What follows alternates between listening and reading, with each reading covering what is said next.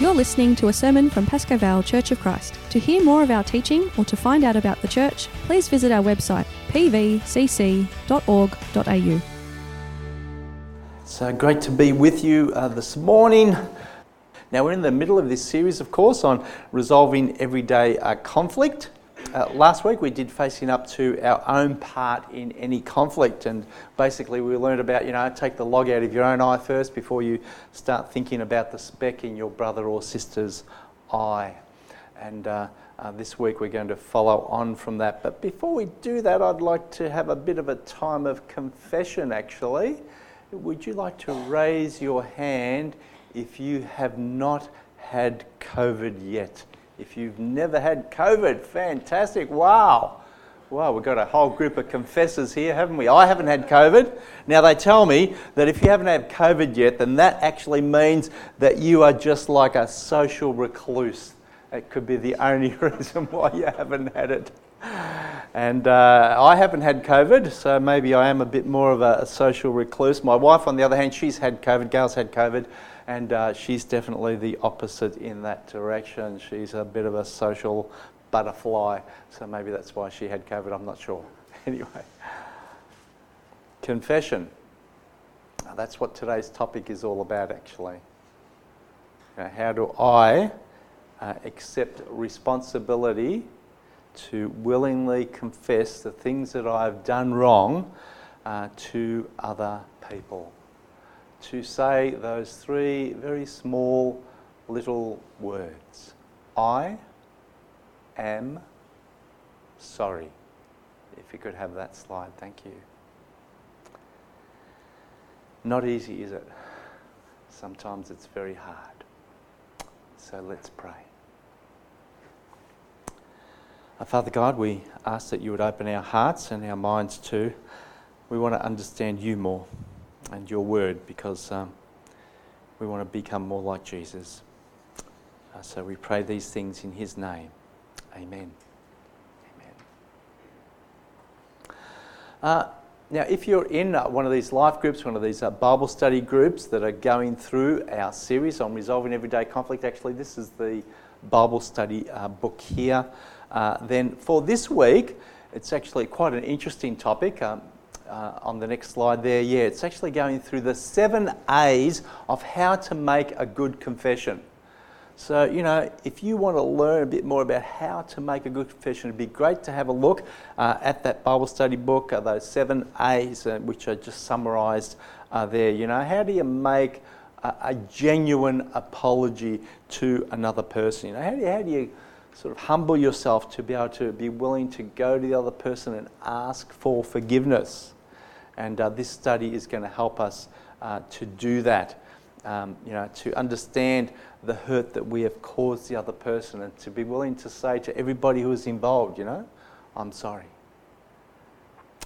Uh, that's what the Bible study is all about. So, you know, it'd be great if you could uh, get the opportunity to grab a hold of that if you're not in uh, one of the Bible study or life groups. But today, in the sermon, in the message today, I'm going to be talking actually about how David was confronted um, about his sin, how he accepted the consequences, and then how David willingly confessed to God.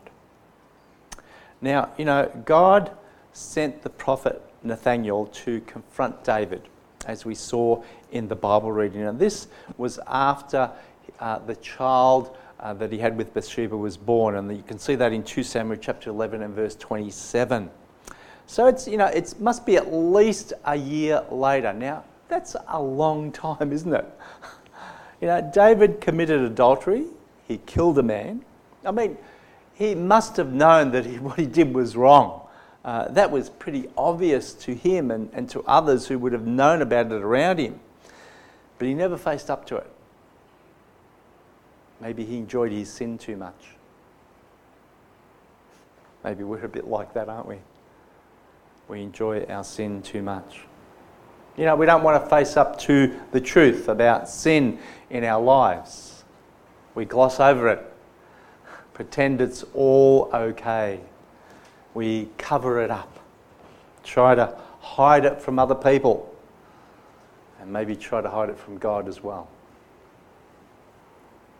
And cover up often involves, you know, lying about it and just more sin, really. In David's case, he even killed a man to hide his own adultery. Boy. So it was a year or more later, and, and imagine nobody had gone up to him and said, Hey, hey, King, what you did was wrong, mate. Well, I suppose, you know, I mean, he was the king after all. You know, I mean, I'm sure people would be pretty scared to, you know, you want to go up to him and say that to him. You might have your, you know, you might lose your own life. Who knows? So yeah, you can understand that perhaps people are a bit scared to face him, weren't they? And we're a bit like that, aren't we? We're pretty scared to go up to somebody and maybe tell them about a, a sin in their life. Depends probably on the relationship we might have with them. Maybe with a husband or wife, we do it a bit easier. I'm not sure. But are we really doing each other a favour by not doing that? Now, should we be a community that really loves one another so much that we would be willing to, to help one another to face sin in our own life? you know, and even be willing to not only talk to the person about it, but, but help them to resolve it, maybe help them to go, go to the other person to, to, to confess as well. Support them in doing that. Pray for them. You know, it's hard. it's hard, you know, to, to go and tell somebody that, you know, it's, they might get angry with you. They might not agree with you. They might be very upset with you.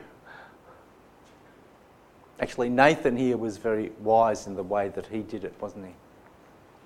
And, and David was pretty good about it you know, he accepted what Nathan said to him because it was true. You know, God doesn't just want to, um, well, He doesn't just confront us sometimes by a person coming up straight and telling us. You know, God convicts us in uh, through His Word. He convicts us. Uh, you know, sometimes He really pricks our heart and lets us know that we have done something wrong and we need to fix it. We know that because often unconfessed sin, you know, it just causes a, a, a really affects our relationship with God. And it does the same thing with people too, really. You know, guilt does that, doesn't it? An unforgiven heart does that and uh, unresolved sin does that as well. You know, we should really be a person who says, Hey, God, send me a Nathan. You know, Lord, open my heart. Search me, O God, and know my heart. Try me and know my very thoughts. See if there is anything evil in me. We should be people who, who want God to sift us and, and to let us know about sin in our lives, to be willing to accept that from God and to be willing to accept that from other people too when they point out real sin in their own life. You know, there's nothing worse really than hidden sin.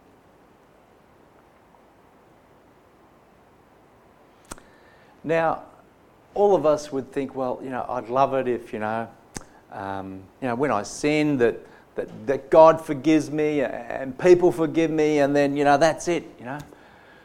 No problems after that, no consequences. We'd love to think that.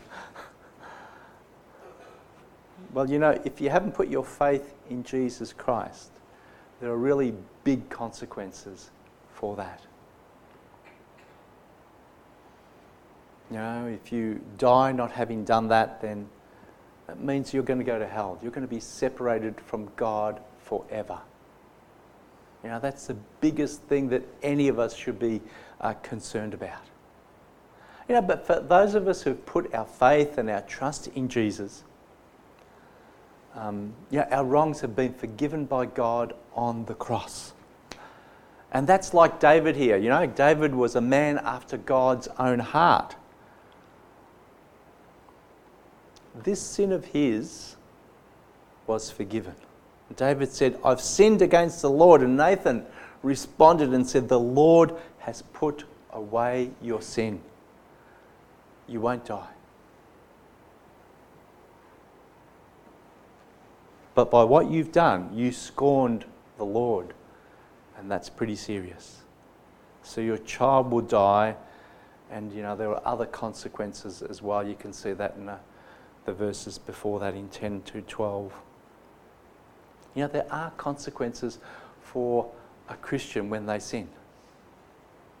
You know, and these are actually quite important, really. You know, because consequences, they really show to us just, just how evil sin really is. I mean, you know, the sexual abuse of children by, by people in the church, I mean, that needs consequences, doesn't it? You know, consequences shows us justice. And that sin is just so totally against everything that God stands for. And secondly, you know, it humbles us. It helps us to grow to be more like Christ. It changes our character. Uh, God says in Hebrews chapter 12 and verse 6 the Lord disciplines the one that he loves and chastises every son whom he receives. And thirdly, you know, if you are really grieving, if you're really sorry about what you did wrong, then you would willingly accept God's discipline in your life. You would agree with whatever God decides because you'd really want to learn your lesson and you'd want to change so you, you, you don't keep sinning like that. But you know, sometimes the consequences are pretty devastating, like here in this case, the, the death of a child. You know, the death of an innocent little child is, is always tragic. It always hurts. It's never, ever good. And there's no way that I can really fully understand, you know, or explain you know, why David's child had to die in this situation. But maybe just, just let me give you a couple of my thoughts about this.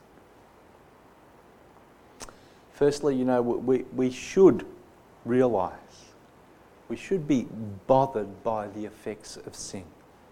I mean, God never meant sin to be something that's comfortable or easy. And the same thing with the punishment for sin as well. And you know, secondly, God was actually punishing David by the death of his child. He wasn't punishing the child. And then, you know, when, when you look at, well, what was David's reaction to all of this? You know? I mean, when this painful thing happened to him, what, what did he do? And it tells us there a bit later on, uh, if you go on from verse 14. Um, David actually spends seven days grieving, pleading with God. His grief actually was so much that they thought he was going to die. And after the child died, what uh, do we see that David did? He went to the house of the Lord and he worshipped God. I mean, that's unbelievable, isn't it? After seven days of crying, his child dies, and David goes and worships God.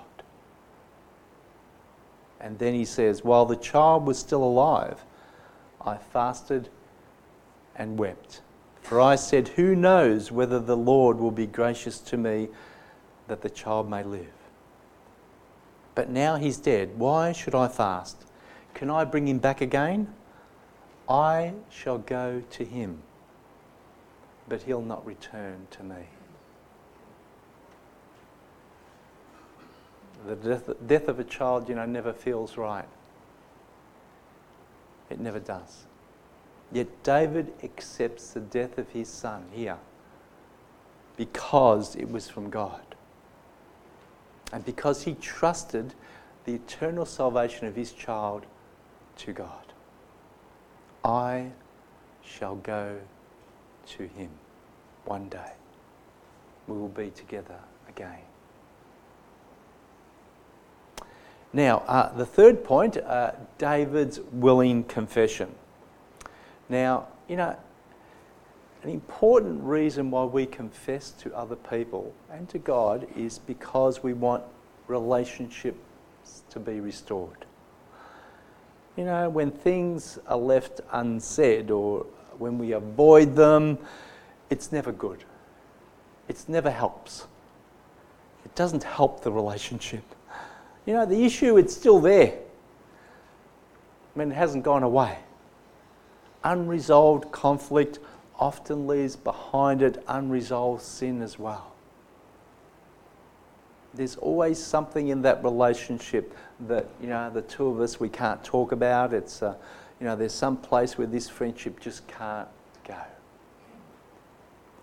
You know, if it doesn't break the relationship, then it certainly causes a very deep cut in the relationship. And you know, if we don't confess, then we don't allow that cut to mend. You know, I'm sure glad that God didn't leave the. I'm sure glad that God didn't leave the relationship between him, me and Him that way uh, when I sinned. Now, God went out of his way to mend that relationship when Jesus went to the cross. Now, let's make sure that, that we too are people who, who seek to deal uh, with our relationships in that way rather than leaving them open to confessing and, and dealing with the issues. And you know, I often find this in family relationships there can often be things that have been left unsaid, and it never helps. So, now, uh, in our story here, after he's confronted by uh, Nathan, David immediately confesses to God in, in uh, verse 13 I have sinned against the Lord. Now, that's all it really tells us here in, uh, in 2 Samuel. But um, for David's full expression of his confession to God, you've got to go to Psalm 51. Now, Psalm 51 is it's really a model of confession. Uh, it shows how we should approach God when we need to confess to Him, and it helps us to uh, shows us how we need to go to another person when we need to confess to them as well. So let's look a little bit more closely at Psalm 51 here. First of all, it begins with verse 1 have mercy upon me, O God. Now, this is a man who knows he's sinned and is taking real responsibility for it, isn't it? You know, he doesn't make any excuses, he doesn't blame somebody else, he doesn't minimize his own guilt. He's saying, I was completely and totally wrong. And then he goes on to say, Blot out, wash me thoroughly, cleanse me from my sin. You know, he understands how guilty he really is. You know, and he knows he can't fix it himself. He needs God to clean him. To clean both his actions, um, but his heart as well. You know, all that a guilty sinner can really do is just fall before a holy God and humbly ask for mercy. And that's exactly what David does right here. And then he moves on to verse 3 My sin is ever before me. That's interesting, isn't it? He doesn't say, My consequences are ever before me. That's often what we think about, isn't it? We think about how it affects me. You know, he's not asking God to take away his consequences. Imagine that. He's accepted that. Which just shows you how sorry this man really is. Now, it's his sin that concerns him because that's what concerns God. And you know, when you've hurt somebody, that hurt is what concerns them. You know, so really that's the thing that should concern us, isn't it? How we have hurt that person and how we've hurt God. And uh, verse 4 it says, Against you, you only have I sinned. Well, actually, I mean, David did sin against Bathsheba, about Uriah, you know, really the whole nation, because he was the king. But he's saying here, Against you and you only have I sinned, God. You see, actually, it's God who sets the moral law.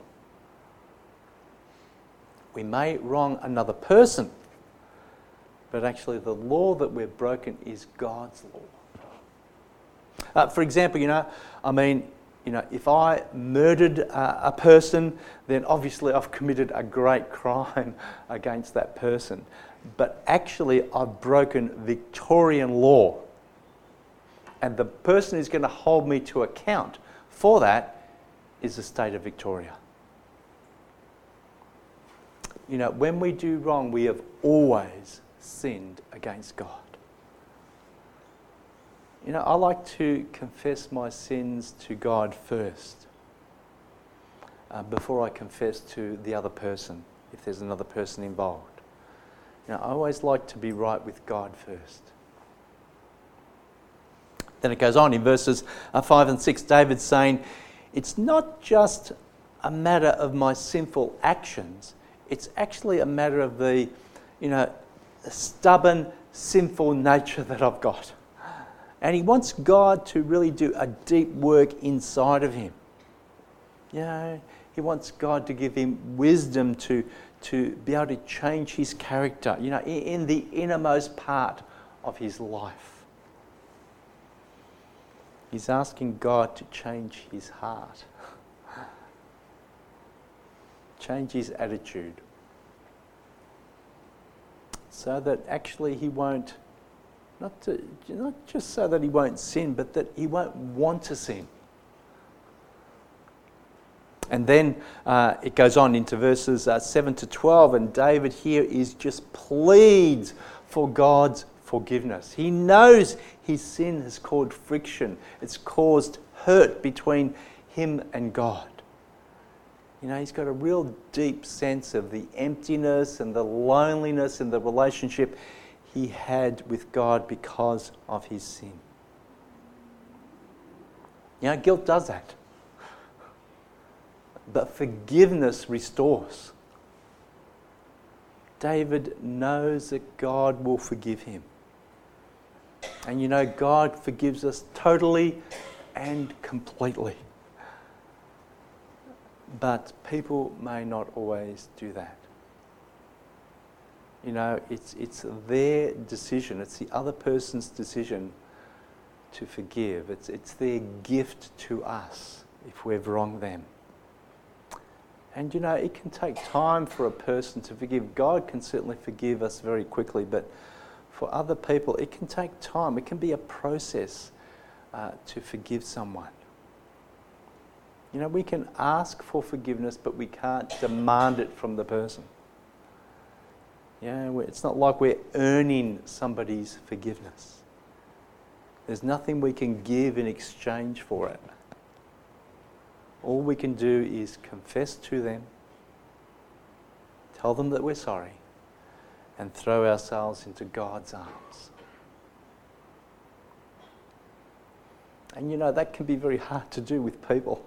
It's easier to do with God, I find.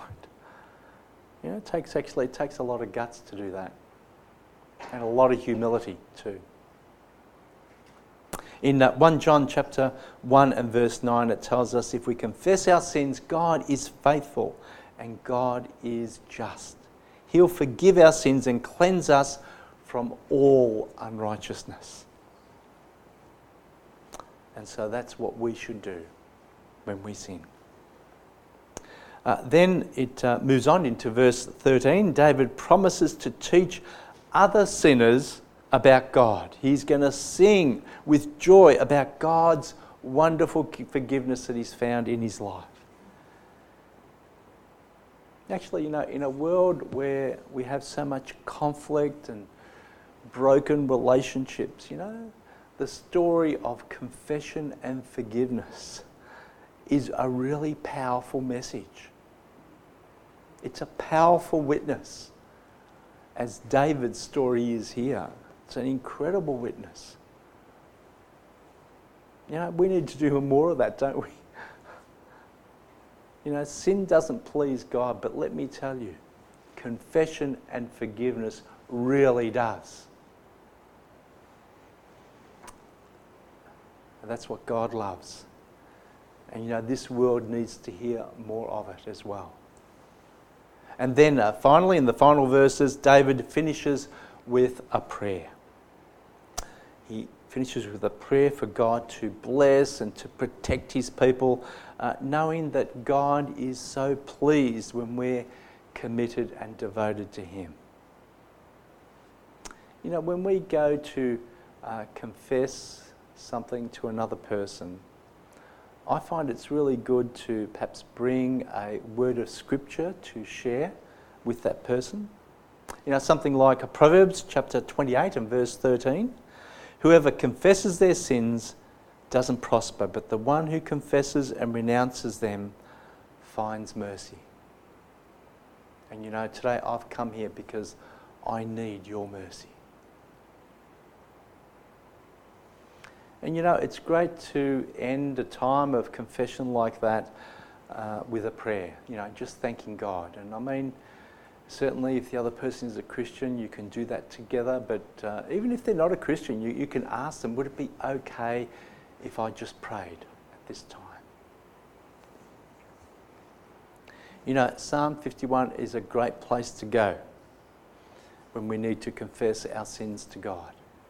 And it's a great place to go when we need to confess our sins to another person as well. It's a great reminder to us. It reminds us that confession heals relationships. It's a great model of confession for us. But you know, when we refuse to confess, well, well.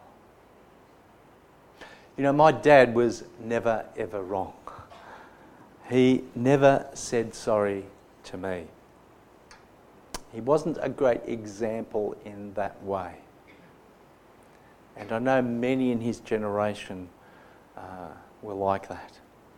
You know, but that doesn't mean that I've got to do the same thing. And so, you know, I know that God's word tells us that we are to confess to one another. And so Gail and I made it a, a, a point that we would confess when we did something wrong with our children. So, I want to say to you right now somebody from this church comes up to you this week and uh, they want to tell you a story about a, a rich man and a poor man, watch out. but the question is, Am I willing to listen to them? You know, maybe I, I don't agree with everything that they say. But maybe there is something in what they say that is true, that I do need to act on, that I do need to confess to God or another person about. Maybe not all of it, but maybe there is one thing there. Am I going to be willing to listen humbly when a brother or sister comes to me and wants to share something like that with me. You know, confessing to other people is not easy, is it? I mean, I wish I had as much trouble sinning as I do confessing to others, but I don't. So that means that I've got to confess as much as I sin. So we need to learn to be good at confessing our sins to other people. We need to be good peacemakers in our community. And we need to be an example of a person who is willing to humbly confess to another.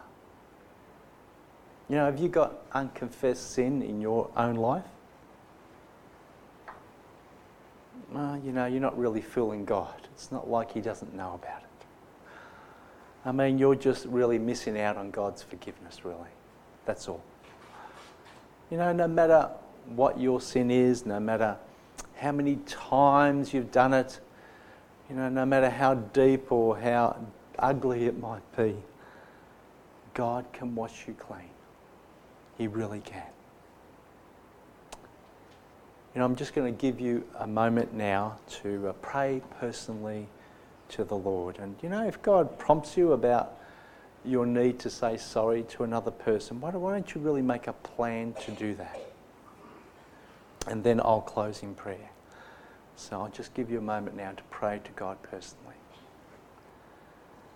Father God, uh, there's no sin that I've committed, and I've committed a whole bunch of them that you won't forgive. So open my heart, Lord, and cleanse me from all those hidden sins which are just too gross to mention. I confess all my sins before you now uh, because I know and I believe that Jesus died on the cross and, and He's the one who's paid the price for all the wrong things that I've done. And you've forgiven me. Thank you, Lord, that you set me free from the guilt of that, the shame. Thank you that I'm your child and you love and accept me no matter what. Thank you so much. In Jesus' name, amen.